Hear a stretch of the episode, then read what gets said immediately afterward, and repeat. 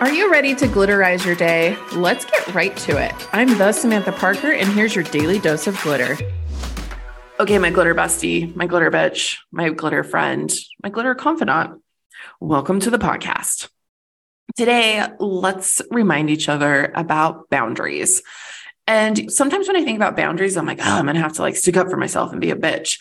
And that's really not it. It's just creating like boundaries with yourself a lot of the time because when you create like your own self boundaries, it leaves so much space in your life for the fuck yes things, for the things that are like, oh my God, this is so amazing that I had space and attention and time to do this. This is the whole reason this podcast is it's like, let me just like give you a little nudge or a little reminder that like, you have a lot of space in your life for fuck yes moments.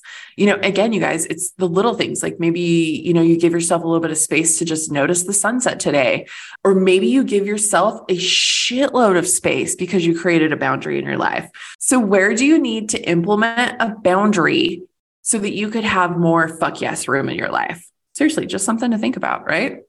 And, you know, a lot of times those boundaries, they start with us they start with where we're letting our mind take us. They start with, you know, where we're numbing out um, and all that kind of things. So, you know, just saying, starts with you. All right, Glitter Bestie, head over to the glitter.me.